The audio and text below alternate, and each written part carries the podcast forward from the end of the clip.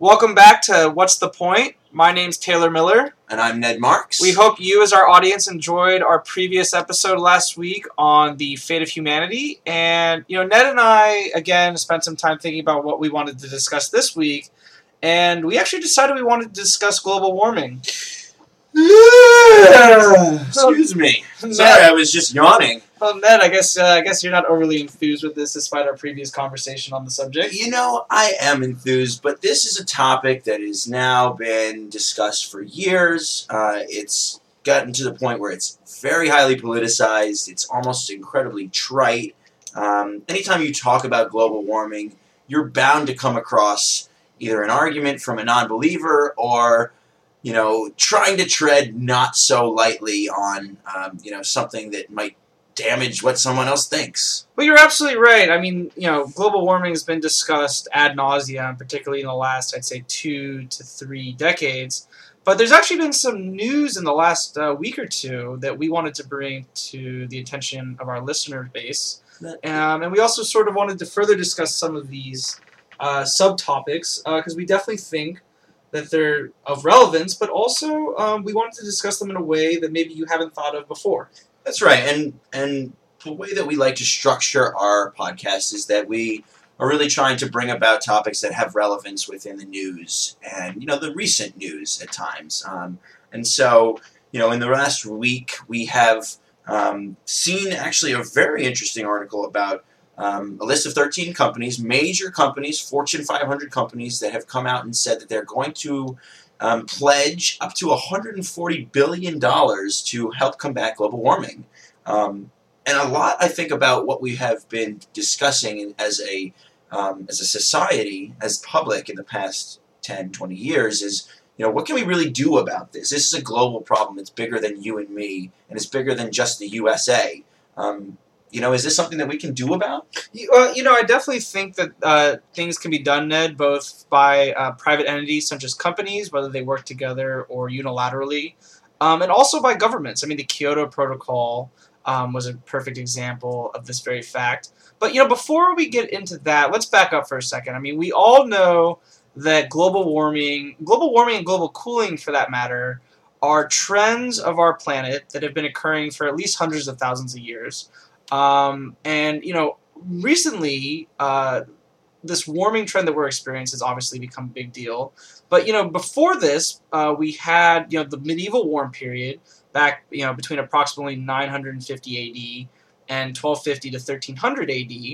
You know, and after that, we actually had what was referred, what is referred to uh, by climatologists as Little Ice Age, uh, wherein uh, average temperatures mainly in northern uh, Europe and the uh, Mid Atlantic, um, or excuse me, fell by um, you know between 0.5 and 0.6 degrees Celsius. And by the way, you know the medieval warm period included average warming um, primarily in Europe of about one degree Celsius. Um, but you know the Little Ice Age um, started in about 1500 AD and ended in 1850 AD right as the Industrial Revolution was entering into full swing. And you know, I was speaking about to, about this to Ned, and it's an interesting coincidence um, that we've seen a huge spike in temperatures as the Little Ice Age ended, um, and that's certainly been exacerbated or accelerated in the last 40 to 50 years. But it really brings about the question of just to what extent humans are responsible for the current warming uh, warming trend and to what extent it's really the uh, product of exogenous factors uh, that are just a uh, that just occur naturally on planet Earth. Yeah, and obviously, you know, the Earth has been around for a long time. We've experienced a lot of different periods of cooling, a lot of different ice ages, a lot of different periods of warming, and for that fact, you know, great change in how the um, the climate has affected the matter, the life matter on this planet, and um, you know, we've seen lots of different societies come and go, lots of different um, species come and go, and, and with that, you know, we've seen a lot of change within the environment, and of course, lots of it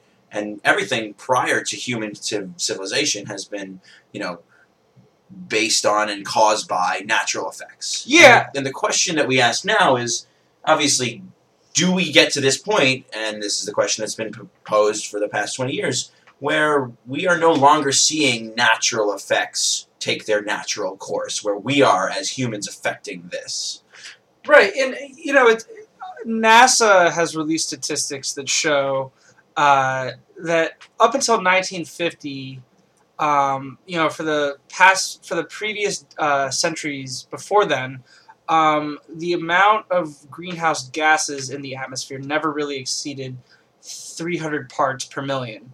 Um, however, since 1950, uh, we've reached levels that are closing in on 400 parts per million. And you know, you, the average person is going to sit here and say 300 versus 400 parts per million. What's the significance? And you know, the key to understanding that is really the percentage change. Um, you know, between uh, those numbers, it's very significant. We're talking, you know, if we reach 400 parts per million, which we're um, on track to do by I think either 2020 or 2050, um, that will be a 25% change uh, from the centuries prior, and Right. you know the the um, implications could be drastic if not dire. Right, that's right. And and you have to look at recent history and see the statistics that have come out in the past, you know, 10, 20 years. The 10 hottest years globally have all occurred since 1998. And that's a very interesting statistic. You know, obviously that's of significance. When when we look at it, you know, that means that it's getting hotter as we move forward in time right now.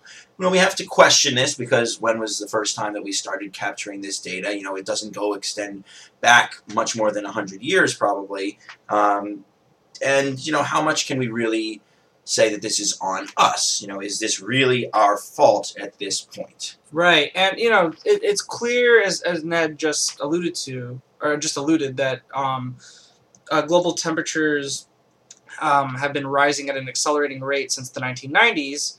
Um, you know, it's and, and and it's mainly, or I guess the question is, is it mainly due to you know human production and emission of greenhouse gases such as CO2, carbon dioxide, and CH4, methane? Um, and if so, um, you know, what really, you know, what are the implications?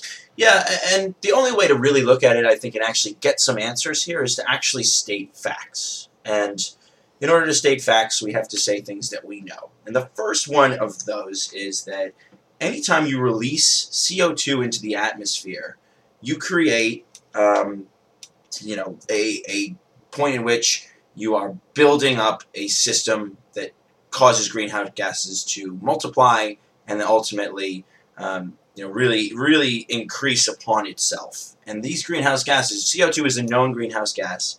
It makes um, any heat energy caused uh, you know traveling from the sun that bounces off the earth and then bounces back out trap itself within our atmosphere as opposed to other gases which actually allow it to radiate off and then bounce away so that the heat is no longer actually part of that atmosphere Right, and what's so dangerous about that is that the the the trapping of of, of greenhouse gases in the atmosphere creates a you know self perpetuating feedback loop, wherein um, the heat that is trapped um, exacerbates the you know the global warming trend that we're experience experiencing.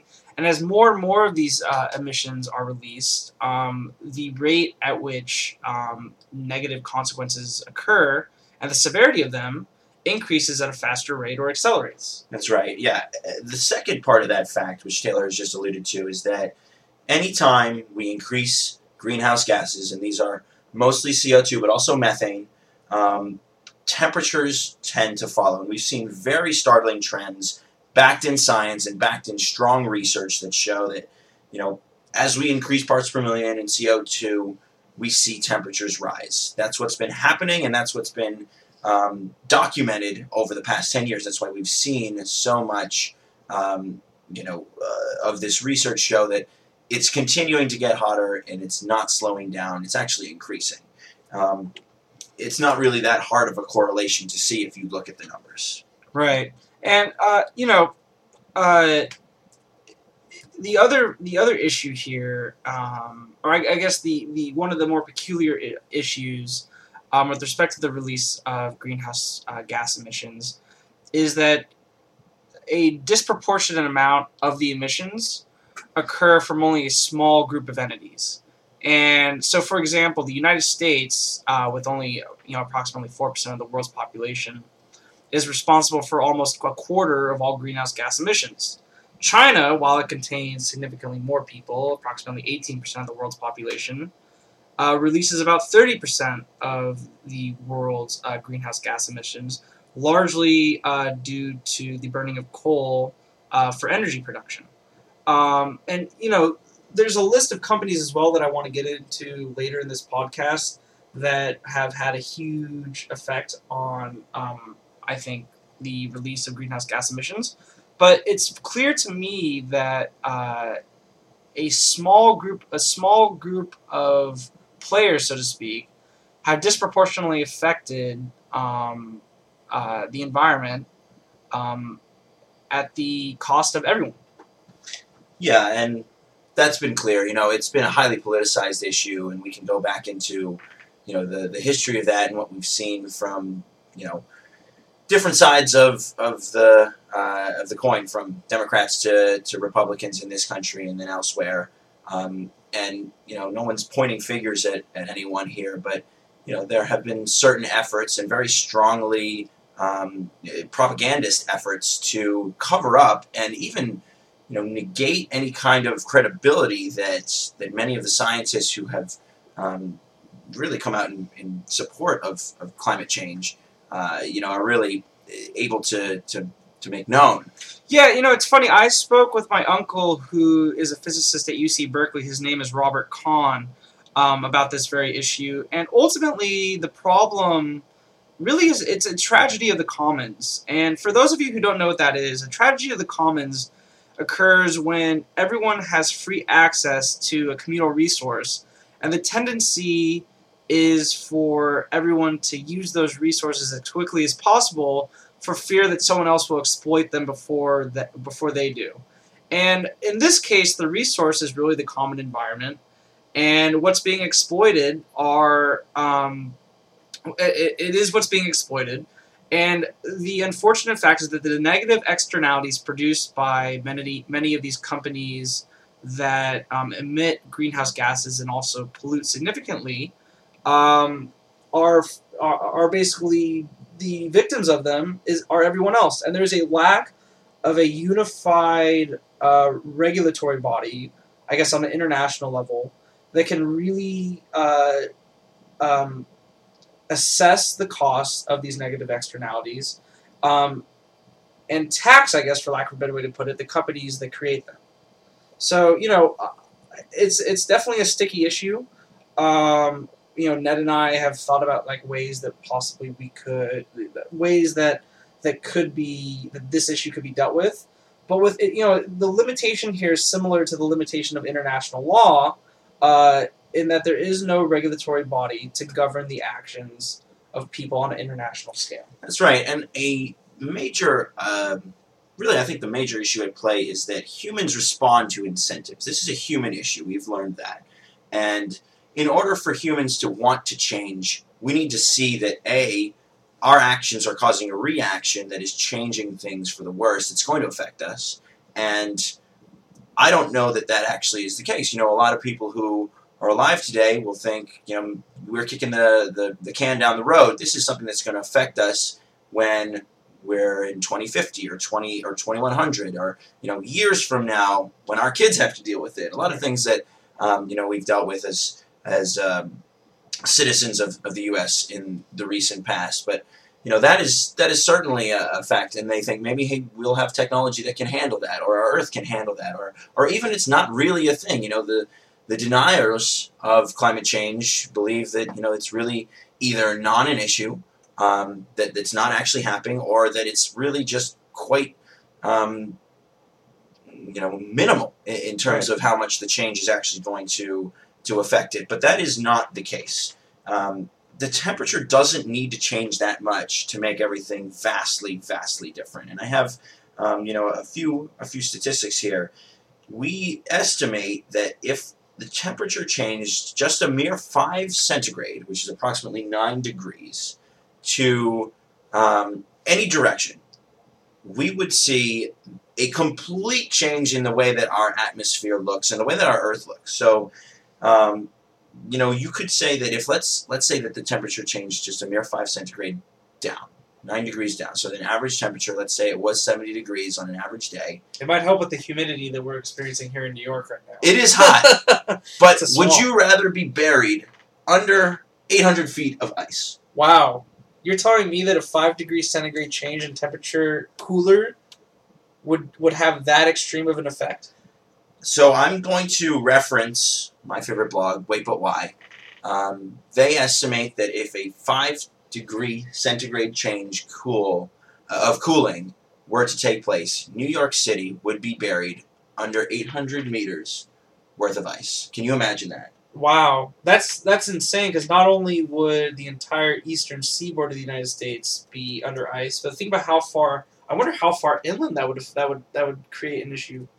You know, Well, think about this. The tallest building in New York City is One World Trade Center. right, That is 1,776 feet tall. right, That isn't even close to what 800 meters is. Right. 800 meters is approximately 2,500 feet. Wow. So even the tallest building in New York City would still be buried under 700 feet of ice. So the Catskills would be the new beachfront property. They would be. they would certainly have uh, uh, burgeoning prices to to combat with that. Now let's imagine that it changed in the opposite direction. Let's say that we moved, you know, and again, quoting my favorite uh, blog here, Wait But Why uh, is a another kind of thinking blog that we take a lot of inspiration from, and so we want to very duly credit it for a lot of the research that we've done here. But an estimation is that let's say that the temperature increased six to ten degrees Celsius. Um, so that is, you know, twelve to eighteen degrees Fahrenheit Correct. you know, from an average temperature of 70 degrees to either somewhere between 82 and uh, 88 degrees. That would mean that New York City would be buried under 150 meters of water. Wow. So a small change in the comp- composition of our atmosphere can then, you know, ultimately create this vicious cycle, um, which is something that we see on Venus, and I want to get into that in a second, that can then snowball, no pun intended, into you know a vastly different climate and vastly different looking Earth than what we have today. Right, it's shocking. Um, you know, like I said, most people know or have a decent idea of what global warming is, and that humans very likely are having a significant influence on it. But it's crazy to think that a change in temperature by only you know a few degrees centigrade has a potentially catastrophic um, result and irreparable result in terms of the well-being of our global environment. Yeah, totally. But what, Uh, what, were you, what were you saying, then about Venus? So Venus is a very similar planet to Earth. Uh, similar in size, similar similar in composition. The atmosphere is much different. Um, but what we see from Venus is basically like a living hell. You have um, cycles of of uh, well, what you see from Venus is that rocks like um, are sublimated. Um, there's no oceans there. It's far too hot. Um, you know, you have temperatures that rise as high as the melting point of lead. Wow. Have you ever melted lead before? I, I can't say I have. Maybe that should be on our to-do list. We'll try it. Uh, I have a friend I think who could be very good at that. Um, and I, I don't know how to do it. You have to get the temperature to up to the average temperature of Venus, which is 864 degrees Fahrenheit, which is a pretty impressive number. I don't think I could survive that for too long. I think we would instantly burn away and die. It would not be very pretty. Yeah. Um, but the difference between the Earth and Venus simply is the atmosphere. So the Earth is approximately 97 or 98, give or take on any given day, million miles away from the Sun. Venus is only about 67 million miles. So it's approximately a third of the way closer to the Sun. So that's significant, but the temperature increase is completely disproportionate to the increase in distance. Yes, absolutely. The the temperature increase uh, is really due to the fact that the greenhouse effect on Venus has snowballed into a point where it's out of control, It no longer has the, the ability to regulate itself. Um, any new gas or any new heat that comes in is completely trapped um, by the atmosphere. And, you know, it really means that, that Venus is, is completely unlivable. Right. Um, Yeah, you know, it's, it's interesting that, that you, you you mentioned this sort of reflexive loop between cause and effect. Um, because I, you know, I read an article in the New York Times not too long ago talking about a mathematician who was using systems theory to analyze climate change in the context of global warming. And you know, I'm I'm not a mathematician by any means, and I couldn't tell you a lot about systems theory. But what was interesting is that he was analyzing temperature increases in a lake and how slight increases in temperature uh, allowed for the perpetuation of algae and other fungi that, upon uh, permeating throughout the lake, ended up killing every other significant organism living in that system. And that brings, a, you know, that speaks to a greater point uh, when you extrapolate that um, when you extrapolate that system to Earth as a whole. Um, and I think the key takeaway is that look, temperatures can rise a few degrees and have a significant um, or a major impact on our environment, as we discussed. But it's not like those two degrees or the sources behind them, you know, namely CO2 and CH4 emissions, uh, can just be taken away. Uh, the pollution that humans put into the atmosphere uh, that causes global warming and in a, in a self-perpetuating feedback loop can't just be sucked back out. So there's there's there's a sort of a a potential sense of permanency or point of no return that we're quickly more and more quickly getting closer towards as we continue to emit greenhouse gases. Yeah, that's right. And and to, to go back, I, I want to just mention that uh, that I've now looked up the the composition of Venus's atmosphere as compared to the Earth's. Um, you know, I don't know if you have any guesses or, or uh, you know understanding of what what kind of composition Venus's atmosphere has, and maybe that's um, to do with the the incredible, the really incredible change uh, in in the overall temperature. So the composition of Venus's atmosphere is approximately 96% CO2. Wow. So most everything that you would breathe in if you were on Venus would be CO2. Most of the remaining 3.5% is nitrogen. There's also some sulfur and sulfuric acid, etc. The composition of Earth's atmosphere is mostly nitrogen, about 78% or so. About 20 to 21% of the uh, remaining uh, percentage is, is oxygen, O2, and then about 0.04% in total is CO2.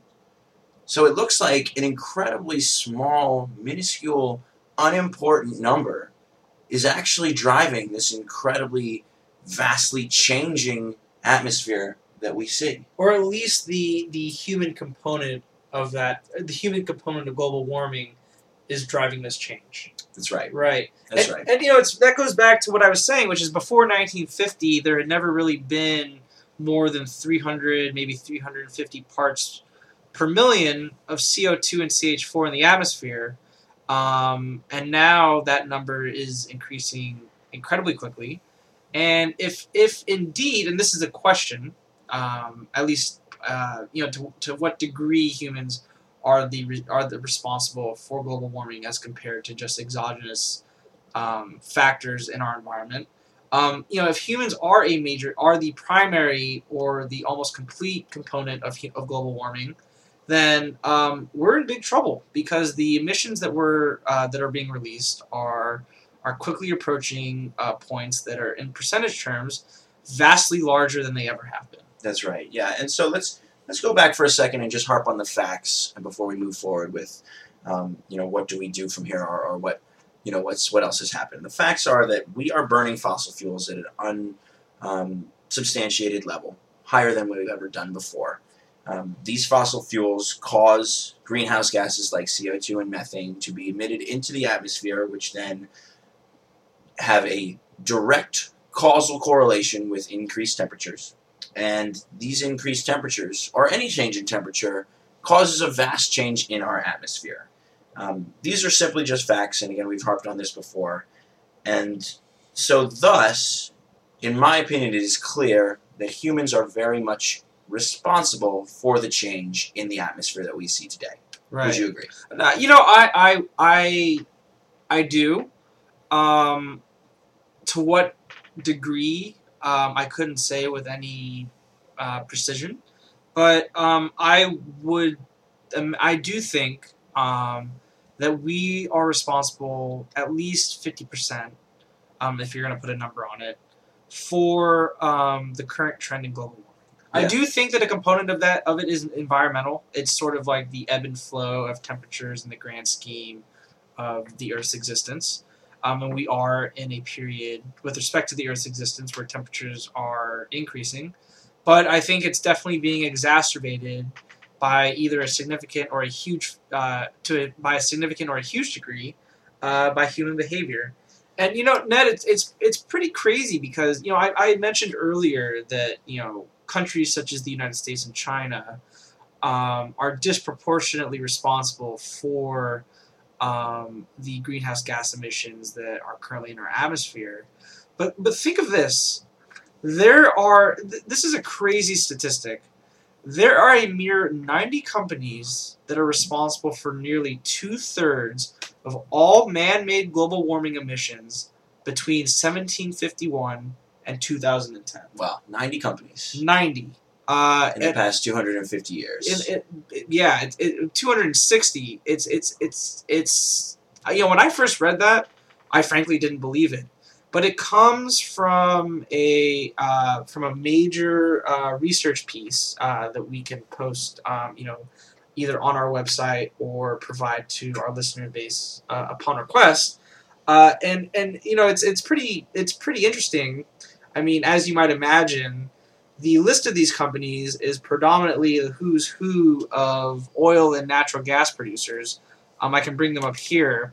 Uh, roughly in Yeah, you want to list them out? yeah, I mean roughly in order, not not to point any fingers, but, but you know roughly in order of the percent of global emissions uh, that, that that have been produced from 1751 to 2010. Uh, in order of, of most uh, emissions to least, you have Chevron, ExxonMobil, Saudi Aramco, which is the Saudi Arabian oil company uh, that's state owned, uh, BP. I guess if you know if, if they're not busy uh, blowing up oil rigs in the Gulf, they're busy polluting the atmosphere. Um, sorry, I couldn't help myself. It's okay, you had to. yeah. Uh, you have Gazprom, which is uh, uh, Russia's Russia. yeah Russia's state-owned oil company. Uh, Royal Dutch Shell, the national Iranian oil company. Pemex, which is Mexico's uh, nationalized oil company. ConocoPhillips, uh, Petróleos de Venezuela, which is also known as PDVSA. Uh, you have Coal India, Peabody Energy. You have Total, uh, which is a company in France. Petro China, Kuwait Petroleum. I mean, the list goes on, but you know the the the point here, uh, and you know, wait but why, you know, the uh, Ned and my favorite, you know, the favorite blog of both Ned and me, um, you know, mentions that they have, you know, not only do they have a huge sway of the, in, ter- in within the global economy due to our dependence on oil, but due to that very dependence, there is little uh, impetus for them to change their behavior when it comes to pollution of the environment. Um, so you know, the, you know, one of the questions that this begs is, well, if they're not going to make any significant changes, and you know, ho- hopefully one day they will, but for now, that doesn't seem to be the case. You know, what what actions can be done by other entities? Right. And, and I think what we're seeing is slowly over time, public perception of this issue has grown as we've not only seen generations come through, because this is a multi decade uh, issue that's, that's gone on now. Um, new generations are coming through with new progressive ideas. Uh, and also, we're seeing the actual effects of this. So, back to my point about humans respond to incentives, we are seeing that there are catastrophes occurring across the globe. Um, and these are our, our incentives. Our incentive is to not allow these catastrophes to happen. And I want to just ring back through a little timeline of the things that have brought us to here. So, global warming is actually only a pretty new term. You know, it's really climate change. It's the change in the global climate that is actually exacerbated by the, the heat being released to cause warming. But global warming was coined in 1975 by um, a man named Wallace Broecker, and it was really the introduction of the idea. At this point, there was very little recognition by the public. Um, you know, this was 40 years ago, and so we were not the global society that we are today. We were not the um, scientific engineers that were able to, to discern all this, but we had begun discussing this idea. But it wasn't until 1989 that a real major public figure came out to first identify the threat. This was Margaret Thatcher, and she warned of a threat from CO2 emission to cause global uh, increase in temperatures, and um, that was really the first point at which the public was introduced to, you know, this is really a theme. But that was 1989, and again, humans were not really needing to respond to any incentive. Nothing was changing. Everything that they did was going to remain the same, regardless of whether or not they drove a gas guzzling car or a Chevy Volt. Just to say that as an example, even though those didn't exist at that point. Now, in 1995, the IPCC, which is the Intergovernmental Panel on Climate Change, um, uh, released an assessment report. This this was the first time that we actually suggested, through a governmental um, body and initiative, that there was a discernible human influence on the Earth's climate. That was 1995, which then led to the 1997 Kyoto Protocol, the international treaty which brought together a huge number of the world's nations to really agree on how we're going to start trying to reduce greenhouse gas emissions. But that was not always greeted with respect, really. It wasn't even greeted with, you know, a lot of um, need to to change. Um, I'm trying to remember. Was it was it considered highly controversial by the public, or did the public just not really care? it certainly was in this country. Um, globally, I don't know. I don't know the answer. But at the same time, we were starting to see a trend and change of global warming, global atmosphere. 1998 was the introduction of El Nino, the first real major weather change documented to the public, where we saw a heating current in the Pacific Ocean temperatures, which then gave rise to temperature rise in the atmosphere. Right. Now, to actually correlate that back to global warming was very difficult, and thus, again, humans did not respond to incentives. We didn't believe that this was actually something caused by us. We didn't want to, and it remained unchecked. In 2001, during the Bush presidency, um, the president mo- removed the United States from the Kyoto process.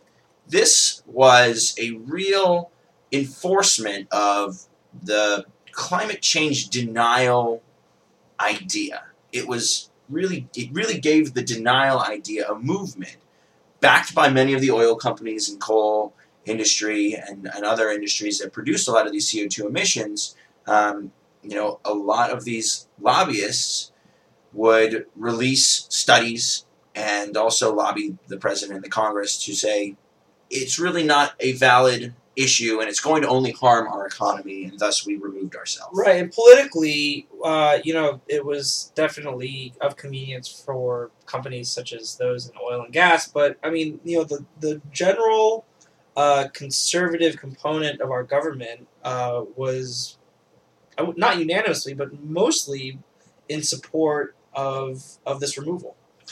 Yeah, that, that's probably right. You know, there was there was certainly um, people in power that, that were not in support of it, um, and thus we we had a lot of trouble getting anything done. Right. Um, so what happened after that? so then the timeline moves forward. We see books and movies come out. So really, you know, an entrance into the public realm where we start to feel a certain um, ownership of this problem. Right. In 2005 was Hurricane Katrina, and the public first, for the first time ever, really saw the devastating effects of what what could happen. Now, hurricanes have hit New Orleans before; they're no stranger to the Gulf region, and so many of the deniers deniers, um, you know, had a real ground had real ground to stand on when they said this is just a natural part of environmental uh, seasonality, and hurricanes hit here all the time. Um, but it certainly sparked a something underneath the mass public that believed that this was really part of a, a growing issue. In 2006, all the way back in 2006, it's pretty amazing. That's the year that An Inconvenient Truth by Al Gore was released into theaters, and we really saw the debate about climate change pick up and take off, really.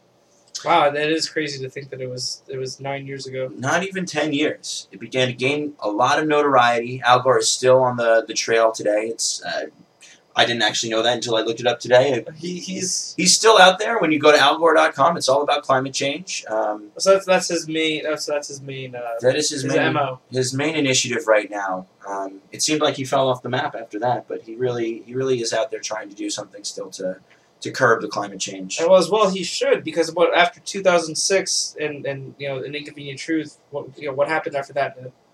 I would say the next major thing, the next major event that happened was in 2012 when Hurricane Sandy hit New York. Right. And uh, were you living here at that time? I was so it was it was I mean it hit New York, it, but it really hit just a huge section of the East Coast. But Right. New York definitely got at least a brunt of it. Right, and and I want to give us you know a little side mention to Hurricane Irene, which was the year before. It hit New York as well, but many people saw it and saw that it was really very benign. Didn't really affect much of um, New York City and and anyone who lived here's life or daily life, though it most certainly did affect people more inland. And said, you know, again, this is another thing where climate change activists are being far too vigilante um, and really trying to, to make a mountain out of a molehill. But then in 2012, Hurricane Sandy hit and caused massive flooding and massive damage to the entire New York City system. But really, the, the tri-state. I mean, New York City, particularly given how dense of an urban area it is, but it really hit the tri-state area and wreaked havoc on the infrastructure here. And I think Ned, uh, what you're getting at here, and frankly, I agree with this, is that for the finally for the first time, the deniers were a little bit more quiet than they normally would be. Yeah, and we saw a great deal, really a great sense of urgency now. What we're seeing is that the the average water, uh, the the sea level rose and caused flooding within the major subway systems in New York, and many of them are still not uh, currently running at full capacity due to this. They're still trying to build back up barriers and things, although a lot of them have have recovered. Um, you know, we saw we saw towns flooded. We saw um, huge power plants fail. We saw everything imaginable from the entirety of this, the city of New York below 34th Street go uh, go uh, and lose power. I remember driving in that. I remember driving my father back to Battery Park City because his building somehow miraculously had power the day after the hurricane. But everything coming across the bridge from Brooklyn was completely blacked out. Yeah, it was a pretty incredible sight. There's some there's a very famous picture on the cover of I believe it's Time magazine of the whole bottom half of the city almost completely dark, while the top half is is completely. Uh, um, I guess you could say it's it's normal, Right. even though it wasn't. Yeah, right. And you know, going back to what I mentioned about systems theory, you know, the fear and the legitimate concern at this point is whether this is going to become a new normal. E- you know, even if emissions were let's let's say hypothetically uh, greenhouse gas emissions just completely stopped as of today, has the damage that's been done already completely irreparable? Will it go away over time? Uh, you know, we don't have any precedent to really say one way or the other. That's right. It- this is the beauty of the Earth, really. The Earth is so big, it's so unpredictable. A weather pattern can be determined by the flap of a butterfly wing. And we do believe that our actions and the current level of emissions that we've produced is going to completely change the way the atmosphere has uh, is going to react in the next hundred years. Right. Um, but we don't know exactly. Right. I mean, what what you know what you know, like we said at the beginning of this podcast, um, you know, there's exciting news that you know at least some major companies are trying to take action regarding this. Isn't that right, Ned? That's right. There are 13 major companies that have pledged to um, donate up to 140 billion dollars These are Fortune 500 companies. These are major names, brand names, ones that you would know, including Apple, including Google, including Goldman Sachs, including Bank of America, Microsoft, Walmart, Pepsi. They're all pledging to not only donate this money, but to change the way that their, um, you know, their their supply chain is managed, change the way that their purchasing is managed, in order to totally rethink how they want to be um, Perceived. consuming energy and Yeah, perceived. perceived. Yeah, exactly. And you, you know, you see sustainability entering more and more aspects of public life, entering more and more aspects of companies that ultimately produce goods and services for, um, you know, the general public. And I, I think that this trend um, isn't just a publicity stunt. At least I certainly hope it isn't. I think it really is the beginning of a new paradigm. I hope you're right, and I do believe that it is. I think that you know now finally we are starting to see. As humans, we are responding to these incentives. The incentive is to live, and to live a life that is responsible within the environment that we are given, and to understand that we can't treat it as a dumping ground or a backyard that's you know that has a fence that someone else has to clean up. A- absolutely. You know, the the other component is you know we're seeing change from big companies at the top, but uh, you know a huge component of environmental conservation efforts comes from grassroots movements at the bottom. That's right. And you know, we would certainly love to hear from our listeners if you you know partake in any of these um, in any in, in any of these grassroots movements. Um, if you know of any, um, you know what your thoughts are regarding this this whole subject um, in general. Uh, you know, we we would certainly love to hear from you, um, and we, we really do think that um, you know individuals you know, as, as big of an impact as giant companies can make and as governments can make, um, individuals, particularly in the collective, hold the exact same power, if not more. Yeah, I believe that's right. And, and I think we're seeing the rise of renewable energy. We're seeing the rise of, of biomass and ethanol and, and wind power and solar power and companies that are really dedicating themselves to, to selling this and to buying this. Okay. Um, and even if not, even if not, you know, let's imagine that, you know, we live in a world where we have, uh, you know, energy forever. We, well, we don't. We don't live that. We don't have that. These energy sources that we've been using up until now are not renewable. And there's a timeline, there's an expiration date on this. And at the current rate of usage, you know, we expect that we may end up running out of coal and uh, and natural gas and crude oil sometime in the next two centuries. Wow, that quickly. Yeah, there's there's a lot of different, um, you know, obviously different estimations and different changes in the way that uh, these statistics are, are are looked at, and you know, we don't know how well we can drill for all these things, et cetera, et cetera. But you know, rough estimations place crude oil as the first one to go in the next 50, 60 years, natural gas after that, and then um, coal we actually have quite a lot more of. Um, but uh, but either way, regardless of whether or not it's causing temperatures to to change, we won't have this source of energy in the future. Right. So, so I mean, it sounds like renewable energy is, is, is only going to become more and more prevalent, and eventually will become the new normal. That's right. And we're, we're seeing the rise of companies like Tesla.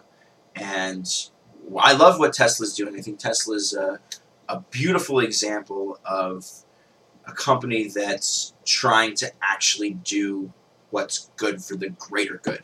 Right. Um, and, and, you know, not just selling electric cars, not just selling you know, beastly, beautiful automobiles that can go at ludicrous speed, 0 to 60 in 2.8 seconds they're actually, you know, they're opening up their patents so that GM and Ford and Chrysler and Mercedes and BMW and every other company out there that's, that's manufacturing cars can get on board with this and become part of this revolution. Right, and you know, it's companies like Tesla that are at the vanguard of bringing renewable energy to the forefront of our daily lives.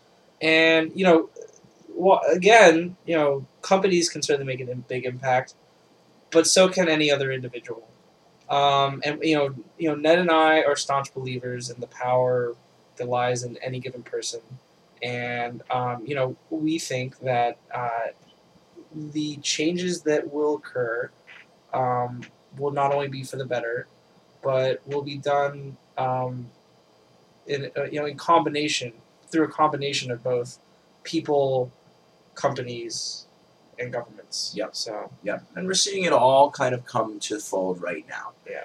My question is is it too late? We don't know.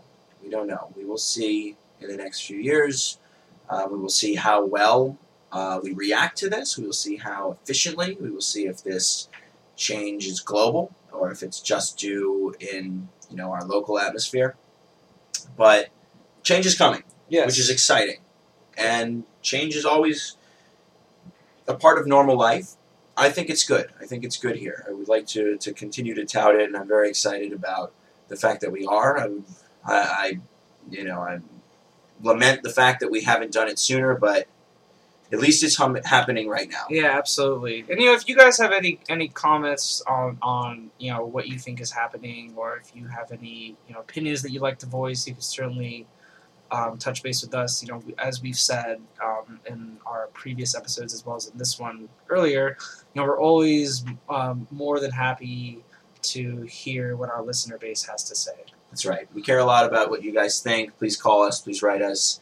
And please let us know how, how you like this podcast. Yeah, and uh, stay tuned. Uh, next week we'll have episode four for you. But until then, uh, this is what's the point. I'm Taylor Miller. And I'm Ned Marks, and thanks everyone for tuning in with us this week. And we will see you all again very soon. Have a good night.